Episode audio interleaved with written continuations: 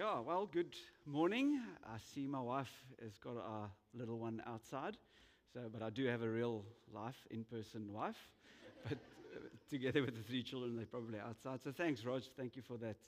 We had a nice little braai last night, and first half of the rugby on on a laptop because of load shedding, and um, but yeah, isn't it wonderful? I think when you said never could we have imagined that we would serve God and, um, and even have the privilege to speak and have other people listen to us. that, that, is, that is re- that's really incredible. And um, I remember I keep telling people the story, uh, even this week I told someone the story of how we need people in our lives that can sometimes like, say it as it is. And I remember early days, uh, just uh, as, we, as I came to faith, um, we, we, we weren't in a church. God kind of got a hold of us outside of a local church setup, and we started to meet together. And um, I got involved in a relationship that wasn't healthy. And I kind of knew it, but um, I remember one, one night, just before the meeting started, he called me into the meeting was at your house, called me into his room, and I remember I just cracked under the conviction of the Holy Spirit. And now I said some stuff. And I th- think, if I think back now, if it wasn't for a friend that was uh, willing to say, dude, what are you doing? I mean, I could have shipwrecked my faith. And uh, so, yeah, it's a great privilege to be with you this morning. Uh, we send greetings from a church in Paarl. And uh, I, I, wanted to, I wanted to show some, some pictures this morning because I walk in and I go, oh my word, what have you guys done to get a venue like this? We, I think our venue is quite cool as well. We meet in a, um, on a wine farm. Uh, and uh, we meet under a tent uh, attached to this old heritage building, anyways. But we're moving out there into a school hall, but not. I mean, this is this is not school hall. This is theatre, which is quite amazing. But uh, we bring greetings from Kruislig Kerk in Paarl. So we planted uh, six years ago, yesterday to the day actually that we arrived in Paarl, and it was. For, I remember back then it was also quite. Uh, because we were in Joburg before that, it was I was excited because we were coming back to some friends. So I grew up, I got saved, like I said, and then were discipled the early, early days in Common Ground. And um, so I've got a deep love for what God has done through the Common Ground story. And obviously, yeah, that started at Rondebosch. I think after I let stuff exploded, so God maybe just wanted to get me out of there. Um, yeah, so it's wonderful to be with you. Just before we get going, I want to share a prophetic sense I had this morning. Um, let me get the scripture. Um, in the week, I read this psalm and um, meditated on it a bit. But in, in worship, uh, as we were singing together, I just felt there's a, there's a little thing for, for this church. And um, let me read it to you. It says, um, no, I won't read the whole thing. Oh, no, I can't find it, but I'll tell you. It says, I'd rather be a doorkeeper in the house of God than be in the tent of the wicked in Psalm 84. And uh, I just had the sense that God is calling this church to be like a doorkeeper. And uh, I quickly went to look up, like, well, what's obviously there's some context there. So the psalmist says, I'd rather be that. And it seemed to be quite a humble, the doorkeepers were quite a humble function within the Levitical priests for, for the temple. But it all hinges on their faithfulness to open and shut the gates uh, morning and evening for the people to come in, offer their sacrifices to God, and welcome people in. This house of prayer for all nations, if you take the imagery. And I, I believe God is calling this church to be a doorkeeper, to come in. The doors are open, the lights are on. Uh, come into God's house, and for people to take up this ministry of bringing people home. So, right, so if you have your Bibles here, let's go to the book of Revelation. We're going to look at some verses there in the first, first chapter. We're going to read from verse 9 to verse 20. Nikki almost choked on a piece of broccoli last night when I said uh, I'm going to preach from Revelation. But I really am. And right about now, there's a group of people that's getting their in time charts ready. And there's also some people going, oh my word, the crazy has come. And I'm hoping that none of that will be true, but my, my, my hope is that really we'll hear powerfully hear the voice of God for our situation right now, living in 2022 in South Africa, in the Western Cape, and for you guys around here, uh, that God will bring clarity and insight and light to your situations and that we can walk from this. So, just because we're preaching from Revela- the book of Revelation, I, do want to say a couple of things just uh, in, in, in the form of introduction. The word revelation comes from the Greek apocalypse. So that's the, the, the book is actually the apocalypse. So now when we think apocalypse, we think, well, I've got a grade four boy, and there's usually some form of zombies taking over. But the, the apocalypse is really just unveiling. And I love the fact that we're on a stage here. The, the literal meaning would have been uh, a scene would have set up behind the stage, the curtains would be closed, and all of a sudden the curtains will open. That is an apocalypse. It, the, the, the lights would be switched on, in a sense. So, so the book of Re- Revelation is an unveiling, it's a showing, or probably the best way to describe it. I don't know if with young kids if you've ever had this. Dad, there is a monster in my room. Or there is this and that happening. And so usually what we do is, yes, there is, be quiet. No, don't do that. That's it. What, what you do after you, so it, usually goes like this. There, really is not. Please believe me. That's the, that's the window. That's the, you know, that's the light coming through from, there's nothing there. But then usually if that argument doesn't work, what do we do? We get up and we switch on the light. See, I told you. Can we go to bed now? So the book of Revelation is literally like you turning on the light for you to see ah, okay, this is my situation right now in the dark. I'm enca- uh, encountering things and I'm seeing things happening and I'm, and, I'm, and I'm fearful. Revelation is supposed to let fear leave by switching on the light. And it helps us see what's happening behind the scenes to give us courage and hope for our situation where we live in. So, j- j- just a couple of interpretative notes, just quickly. I've been preaching in Afrikaans for the last six years, so I'm sure, yeah, by 10 minutes in, it'll be oiled. When we talk end times, we are talking the, the, the, the time between Jesus' first coming and his second coming. So let's just from the word go, that's how I'm going to interpret end times. We are living in the end times. We have been living in the end times, and we'll be living in the end times until the time is ended. It's the last period of time that's set up by the biblical writers. There's often these stages in God's salvation of how He works. And when Jesus came, He introduced the end times. This is the last stage of history before He wraps it up. It's a, it's a time of conflict because He's brought the kingdom of God in a radical new way, but it overlaps with the current age. And what's going to stop is the current age, and what's going to continue is the, is the kingdom of God. And the book of Revelation is meant to, to unveil some of the principles and some of the activity in the end times. That will always happen. So we need to be careful of any interpretation from the book of Revelation. Again, that's not my, really what I want to talk about this morning, but let's just say it.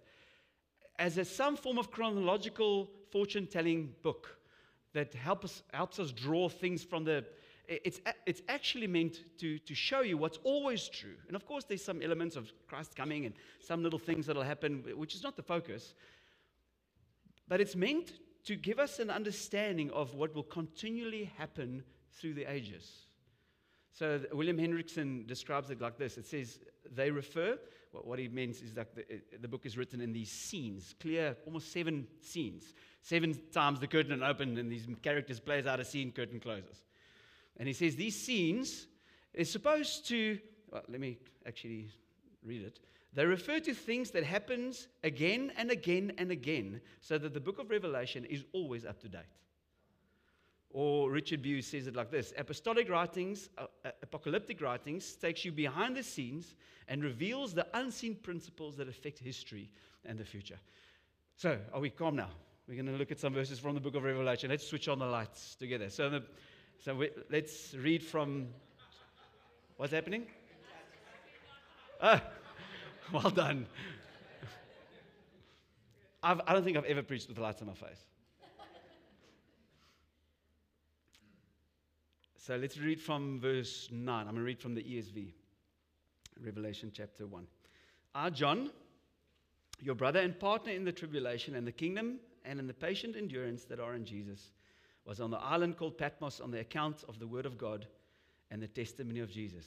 I was in the Spirit on the Lord's day, and I heard behind me a voice like a trumpet saying, Write what you see in a book and send it to the seven churches to Ephesus and to Smyrna and to Pergamum and to Thyatira and to Sardis and to, the, and to Philadelphia and to Laodicea. I think let's, let's pray before we continue. So, Father, we, we come to your word. Thank you that this word right here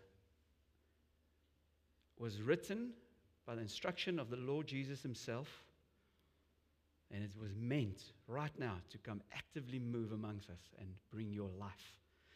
Father, if there's any interpretation that will be brought across that is not according to your heart, please protect your people from it. But that which is from you, Lord, may bear fruit in the name of Jesus. So, again, let's just orientate ourselves. John writes this book. An actual human being wrote this book. And um, if you are familiar with the story of the Bible, it's the same John that walked with Jesus. Jesus had a disciple called John. He, he referred to himself as the disciple that Jesus loved. It seems like there was a great relationship between this John and the Lord Jesus himself when he was on earth. So this was some time later, and he says he's on an island. So that's not like an island like that he went, like bought tickets to go to to go and relax. He was sent there. It's like a prison island. It was, remember, it was written in the time of Roman rule. So uh, the world was, well, the known world, especially out of the biblical authors, were all usually written in the New Testament out of in, an incredibly strong, dominant Roman rule. Caesar was king, and all the provinces controlled by Caesar was king. That was the dominating culture rule, rule power of the day. So he was on Patmos, a prison island, because of Roman rule. Because of probably, um, Uh, I don't know the, exa- the history exactly, but some city was confronted, because he says, on the account of the word of God. So either you change the word of God or you go to the island, and no one really wants to go to that island. So that's why he's there. But then we also see, so it's in, in this time, and, and as, as the book continues, you'll see the church was faced in this dominant Roman culture, faced with various philosophies and, and, and, and, even Caesar worship started to develop. I don't know if you knew that. So it wasn't just the state power, that's the state power became a religion. So towns or cities where Roman rule would take place, Caesar worship was actually instilled. You had to have some form of allegiance to Caesar in the form of worship, temple worship, some allegiance. Uh, uh, the f- churches was faced with um, competing ideologies, and we see John writes this letter. He gets instruction to write this letter, but he writes this letter to actual churches. Isn't that phenomenal? Seven churches church in Paul, church in, and, again, all of them in Roman provinces. So this, this book was given, was written for these people for them to be encouraged in the situations they were in, for them to, ah, okay, this is what's happening. I don't have to be afraid, and draw strength from what was written in this book to be faithful to the Lord Jesus. And um, I think, I think again, just maybe in a, a bigger note when it comes to the book, the book of Revelation, if we can settle that, then it, it really clears out some wacky interpretation. Because this book had to make sense to them. What's the point of writing a book to them that was, in some of the interpreters, that can only be interpreted with some weird analogies of wars and all sorts of things? It doesn't make sense. It was written to seven actual churches that existed in those times, and I know some interpreters reckon it's seven church ages. Uh, there's just nothing in the book that would make us believe that. So, the first thing I want to draw your attention to is John speaks and he says he hears a voice behind him like a trumpet. So the first thing, he doesn't see anything, he hears something. And I love the fact that he says like a trumpet because trumpets, well, I think today still, not really, weren't used for musical beauty. Trumpets in those days were, were used for announcement. The, the, the sound of the trumpet was, was, was useful because it was able to pierce through all sorts of other clutter. And I love the, uh, uh, this analogy because, and if you look back in the Old Testament as well, the trumpets were for announcements, but it was also for pay attention. Something is about to happen. Let's move on from here. I think of the Israelites in the desert. It was the trumpet sounds were let's break camp. So ultimately, what I see here is that the reason this voice is described like a trumpet is he's wanting to get our attention. In the midst of what's happening, and I can, can I say today, I mean, we know it. The, the competing voices and, uh, and ideologies and the murmur and noise of life, Jesus' voice is going, I want to get your attention. So this voice comes to John on this island like a trumpet, and I, I'm trusting will come to us today like a trumpet.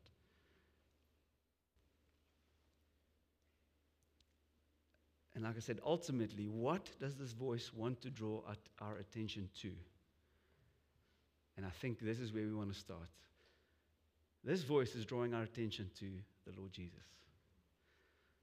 Doesn't matter where you are, what age you lived in, what city you live in, what persecution you might face, what lukewarmness a church might face. Doesn't matter where you are.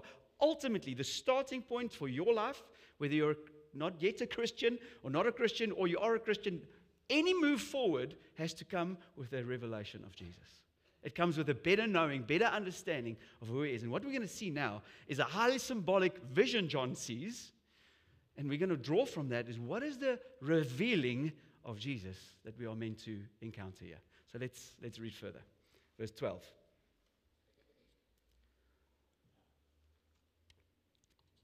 Then I turned to see the voice that was speaking to me. And on turning, I saw 11, oh, 7, 7 11. And on turning, I saw seven golden lampstands.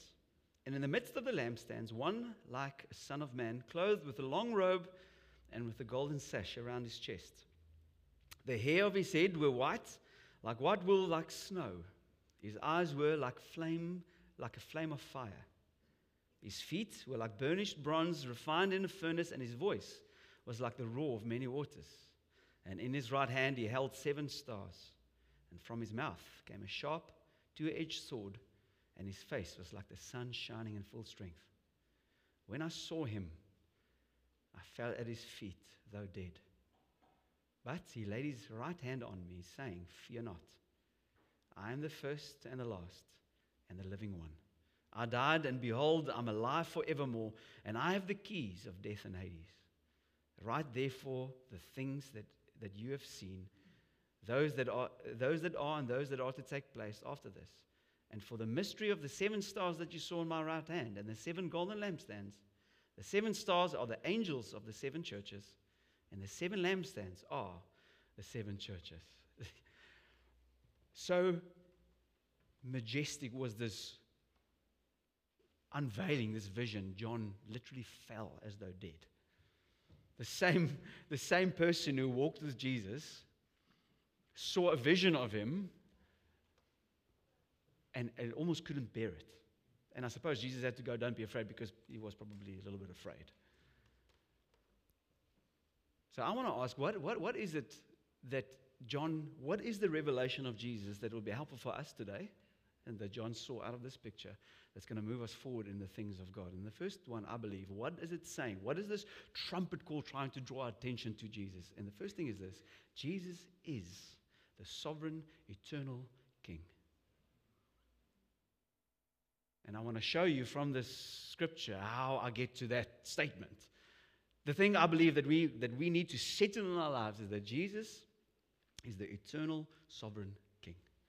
So the first place we see it is in that, in that verse where he says, Fear not, I am the first and the last. I'm the living one. And again, what I love about the book of Revelation, I think that's why the authors maybe put it right at the end of the biblical canon, is, is it draws from all over the Bible. It's got symbolism and pictures from all over the New Te- uh, Old Testament, especially. And these words, I'm the, I'm the first and the last, would have been words that the prophet Isaiah would have used, or, or God would have said to Isaiah of himself. It's incredible. This vision, even the words that he hears, ties into Old Testament prophecies of God revealing himself as the I am the forever one. I'm the first and the last. There's no, no one before me, no one after me. I'm, I'm, I'm, I'm it all. And so Jesus, in his words, reveals to us that he, he, he really is the eternal sovereign king. Uh, one author says it like this Christ is the force behind history, causing it to fulfill his purposes. I'll tell you now why would have, it would have been very encouraging for them to hear. And I'm hopefully we can see why it would be encouraging for us to hear. Then the second place where we see it is in chapter uh, in verse 13. It says, "In the midst of the lampstands." Then he describes one like the Son of Man, clothed with long with a long robe and with a golden sash around his chest. The hairs of his head were white, like white wool, like snow. Again, words that reaches back to another Old Testament prophet, to the book of Daniel, which was written in a similar style, apocalyptic uh, scripture. Let me read to you from Daniel, and you'll see how, how uh, some of those words Jesus used of himself is, is tapped into Daniel. Uh, in Daniel uh, 7, verse 9, it says, I looked, so this is Daniel now, I looked, and thrones were placed, and the Ancient of Days took his seat. His clothing was white as snow, and his hair of his head like pure wool. Again, similar, the description of his hair that shows purity and wisdom and, and eternal nature, that he's lived forever, the Ancient of Days. And a couple of verses on, in verse 13, it says, I saw in the night vision, and behold, with the clouds of heaven, there came one like the Son of Man. And he came to the Ancient of Days and was presented before him. And to him was given dominion and glory and a kingdom that all peoples, nations, and languages should serve him. His dominion is an everlasting dominion which shall not pass away. His kingdom one, his kingdom one that shall not be destroyed. So there's this mashup between the Ancient of Days and the Lord Jesus as the Son of Man. And you have this picture Jesus said, and, and John, John, uh, John sees the Son of Man with hair as white as snow. Now, the Daniel vision was in the height of Babylonian rule, the superpower of the day. And it's incredible how the Bible always pictured these dominating world cultural state cultures. And now the people of God always find themselves in the middle of that. You think of Egypt, right in the beginning of the story of the Bible. God's people enslaved to Egypt. And then you have the Persians, then you have Babylon. Well, I think it's maybe the other way around. And in this time, John would have heard it the Romans. They dominate us. They, they, it's, it's like if they weren't here, the church would go forward. It seems like these world powers are affecting the mission of the church. And here, John, on an island, exiled by the authorities of the day, the lights get switched on. He says, oh, Okay, no, Jesus is king. And what I like about the dominion that he's received, it will not fail. See, we stand now and we look back at the Roman Empire. It, it's, it's, it's not anymore. So I hope it brings some courage that in, in the life of, of the local church, there's forces at work, and we might feel if it just wasn't for this power against us, if it just wasn't for load shedding, I don't know, that's a stupid example, but, or for the incredibly aggressive liberal movement that is showing its teeth and washing up on our shores, if it just wasn't for that, switch on the lights, Jesus is king. He's, he's, he, he's not rattled by these almost. And for, for them to even think that the Roman emperor and the Roman army could fall was unthinkable.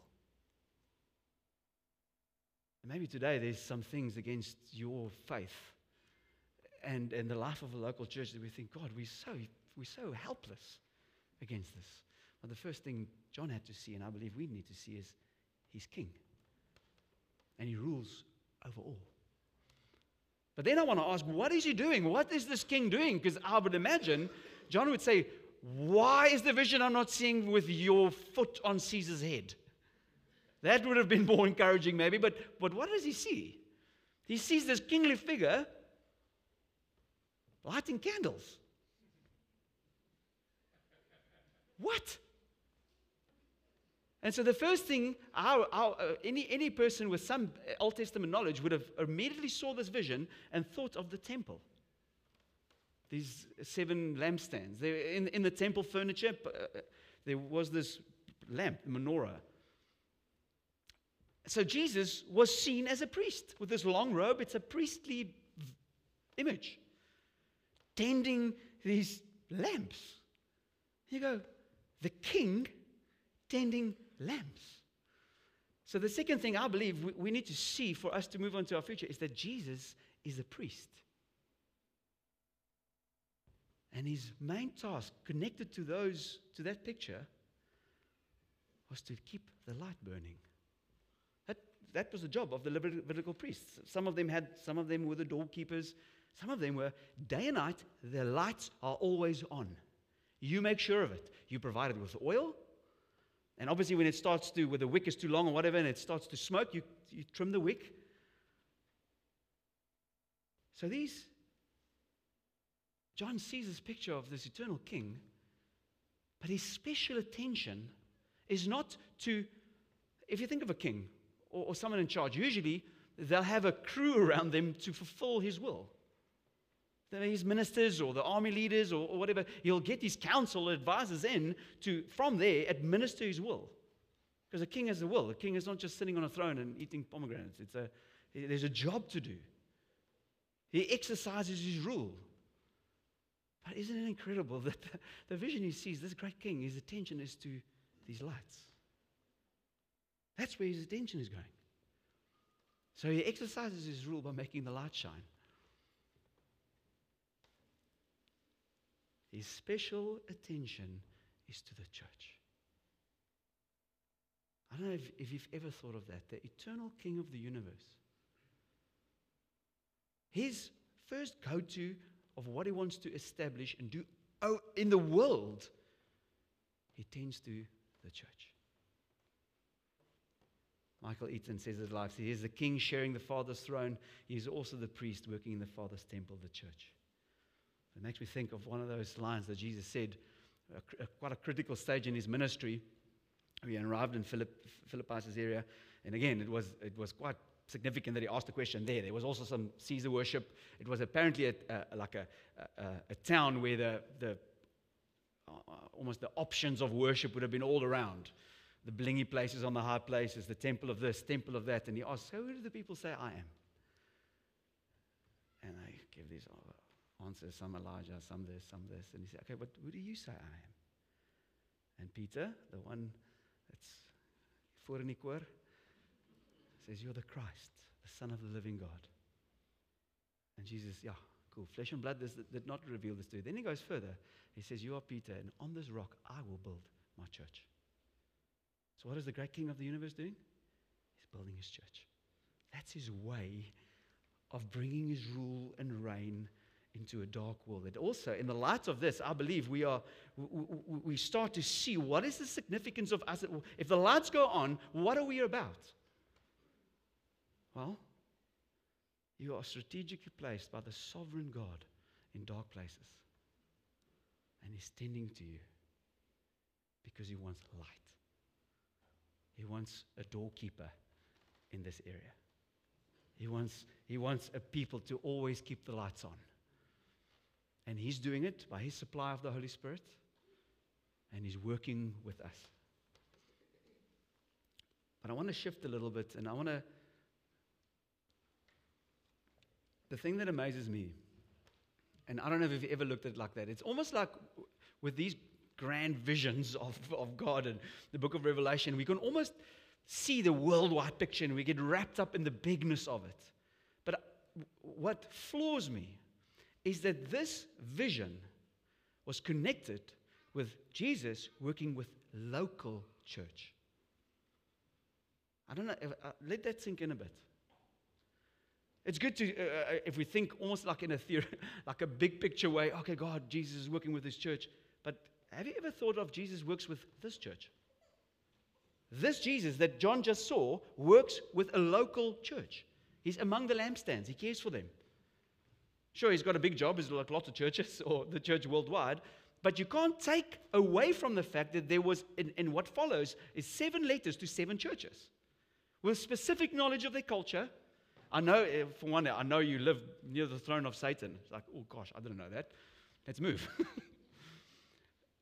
he knows the context each local church is in, he knows the challenges the churches face, and he knows what he wants from them. He's got a word to encourage them or to rebuke them. And I wonder if ever we've let that sink in.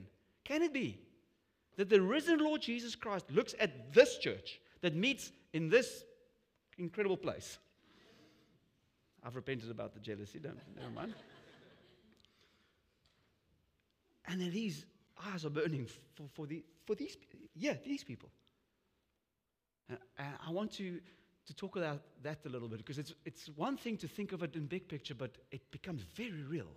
And I imagine this was a circular letter. Imagine that letter came around and they started reading and like, yeah, sorry, and then it came to your church and then the church at Ephesus. And you're like, oh, yes, yes, okay, Lord. You, you, your ears would imagine that. And I'm sure, and, and of course, we learn from all these churches. I'm not going into later, but I, I want, I, I want to get your attention that God is working with you. This is not some generic rollout of a franchise. This is strategically placed by God for this season here, and somehow you're involved. And that should blow your mind because it does mine. So let's look. I want to change metaphors a little bit. and, what I love about it is this, when the light is on, it's like, wow, this incredible golden lampstand. But when the light's off, it, it's not so impressive. Nowhere near as impressive as the temple of, to Diana. It's just a group of people that's a little bit fearful, a little bit backslidden here and there. But still, when the light's on, with these vision, it's golden lampstands. So I want to talk a little bit about how do you see yourself connected to your local church, to this church? Are you playing into this vision God has when the lights are on? So when the lights are on, is meant to give you courage and a spiritual vision when the lights are off. So I want to switch analogies a little bit, and I'll make some points before we close. Is so we see the church, he says that is, is, is these lampstands, but I want to use another analogy for church as a house. Or if you uh, follow the story through the Bible, people were at home with God in the, in the, in the, in the garden. That was their home. That was the family. That was the, they were exiled because of sin. And God decided, no, no, no, I want my home back with people. And he brought them out of Egypt, built a tabernacle where his presence would be with his people, his house, then a temple. Then the New Testament fulfillment is the church, is his house, his family. The place, the place somewhere where God is specially involved and the lights are on amongst us. His presence is with us. So let's, let's talk about analogy, the house. And I want to make three points, maybe four, about how, do, how, how are we to go about this revelation that Jesus works with this church. Well, the first one is own it. Own your church. Own your house. Again, there was no point for them to laugh at all the other letters to the other church. At some stage, they go, okay, I am in the church of Ephesus. This is the word to us now. See, I think what's happened in today with, with the amount of information around and teachings around across the world. Let me quickly tell you how do you need to deflate your leaders. okay? Don't do it. Uh, let me tell you how. Uh, Brew, Roger, Brew, I've heard this incredible teaching. Let me just send it to you. And then you get this YouTube thing of an hour and a half. It's like, bro, I'm, not, I'm sure it's good, but I, I can't. What, what are you trying to say? Um, must I change something? Must we bring something in? and I think what's happened with the amount of teaching across the world, it's almost like Christianity has become this um, um, subject matter. Where what I see here, there's another thing. It says, I've got the angel, the, the, the, the stars in my hand. Now, again, there's some interpretive wrestling here. Some people say there's actual churches, uh, actual angels, spiritual beings assigned to each church, maybe, I don't know. Other, other people say, no, that, those are the messengers, because it's the word angelos, messenger. Those are the leadership of a church, responsible. But the point is, Jesus is responsible that what is in his heart will be, he superintends that, that the message gets to that church. And there's leaders involved. Uh, there, there's a scripture in, in, in Corinthians that I've, thought of this morning. Uh, Paul says to a church, he says, You've got many instructors in Christ, but few fathers. So I'm not advocating a father movement and don't call your leaders father. What I'm saying, a father is there. A father knows the best and the worst. A father knows what is needed for now. Instructors, buy my book. He's not going to come to your funeral. Own your house. Own the season you're in. Because God is speaking, He's using leaders, and we miss, leaders miss it sometimes. We're not, leaders aren't the voice of God. But there's an element of caring and, and, and, and growing this, this church up. How's this? Can the elders please stand? I didn't ask you to do that, but can I ask you to stand? Uh, Who's, who's here? Okay. How's this? Hebrews 13. Obey your leaders and submit to them, for they are keeping watch over your souls, as those who will have to give an account. Let them do this with joy, not with groaning, for that would be of no advantage to you. Own your house. There's families and men picked to care, and they've stepped under a responsibility before God. The one whose sharp edge comes out of his mouth and stars in his hand to care for and take this church into a future. Own your house. Thanks, guys. Secondly, grow in your house. Grow in your house. I love it. Family with new babies. With, new- babies. Sorry, that's not a prophetic. Maybe there's more. Where are you guys? But so I've got three children and more. If I do for my oldest what I currently do for my youngest, there's a problem. Isn't it? Because I want the oldest to have graduated a little bit and start doing certain things for himself. Isn't it? And so I think, again, God hasn't forgotten about maturity. We are in a house, why? To mature, to grow. And I think, I think we are living in an age when maturity, immaturity is rampant in the world. People cannot take an honest conversation anymore. I um, a, a while ago, a person came to preach at our church, and he uses, used five quotes from a guy called Jon Tyson, who's an author, American author, and he went on this journey of um, uh, fathering his sons to maturity, and he, he gave these five shifts that needs to happen in, in a child to get to maturity. And he says this: first, you've got to realize life is hard. If we constantly build our lives around ease, we'll never grow up. Second one, you're not the most important. Tell that to a two year old. So that's a shift that needs to happen from yourself to others. Life is not about you. It's a shift from where I'm the center of the universe to I'm getting being part of something incredible. You're not in control. And you're going to die. So we shift from temporal to eternal. And we start maturing in the house of God, learning how to grow up. And, and then I'll leave you with this quote Maturity is the unsupervised ability to contribute more than you consume. I also did that when I first heard it. The unsupervised ability to contribute more than you consume.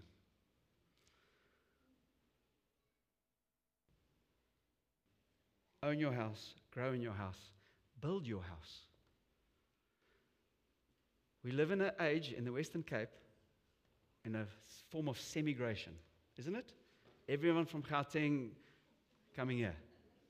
Okay? Why? Because people are searching, and I'm not saying it's wrong. I also don't want to live where, like, my family's in danger.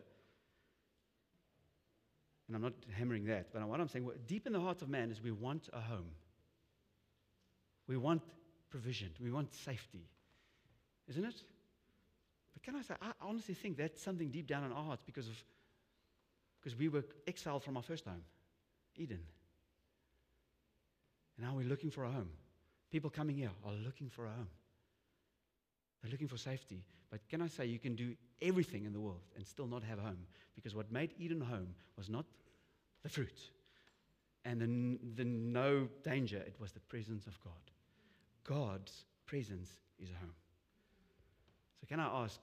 That is, connects with your vision, and I know the heart of this church and this leadership is mission. Build your house. Bu- build the house of God. Let- the house of God be your house. Build it. Get involved. Support this ministries. Why? Because we want to see people come home. There's lots of people moving here. Are we going to just give them a vision of just pandering into to, to self consumerism? Or are we going to help them see the real home is where the presence of God is? And then lastly, maybe the band can come up as we close.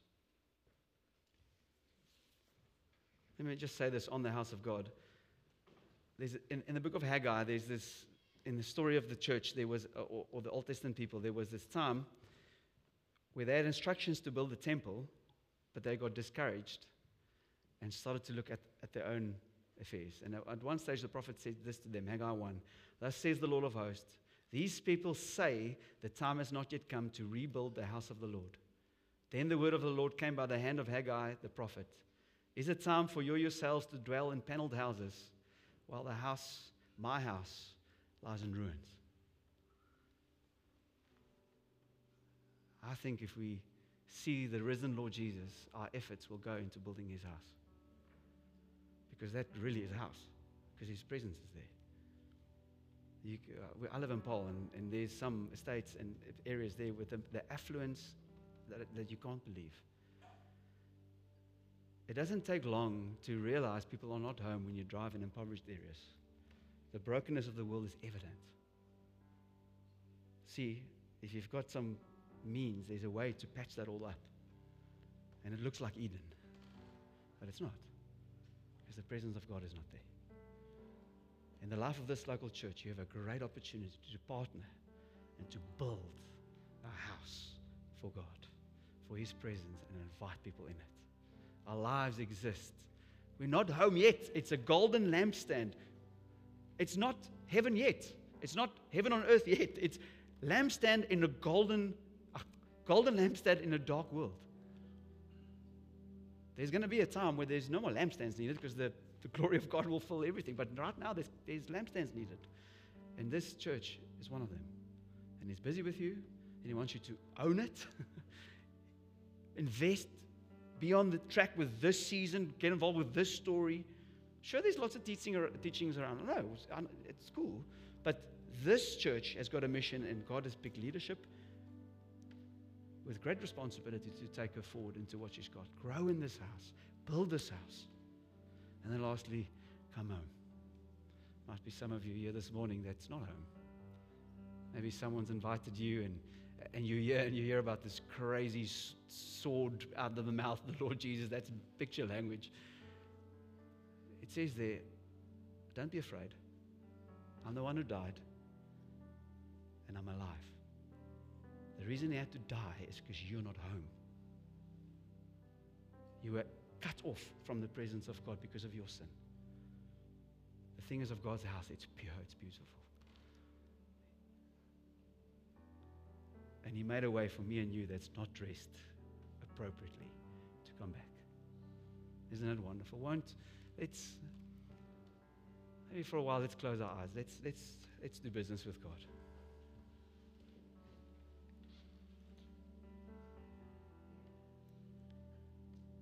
I know there's some people here that if you've never put your faith in Christ, you can do it right now. You tell him, Lord Jesus, I believe that you want to bring me home. Please forgive my sin. Say that in your own heart to God right now. Come on. Stop rebelling. Stop trying to make home outside of his presence. You'll never be able to do that. And then there's some of us that needs to invest in what God is doing with this local church.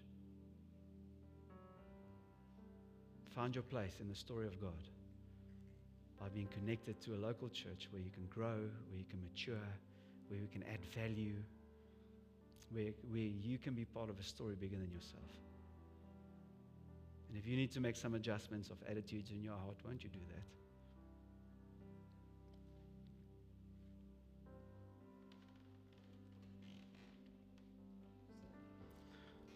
So won't we, won't we stand and then respond to God in song?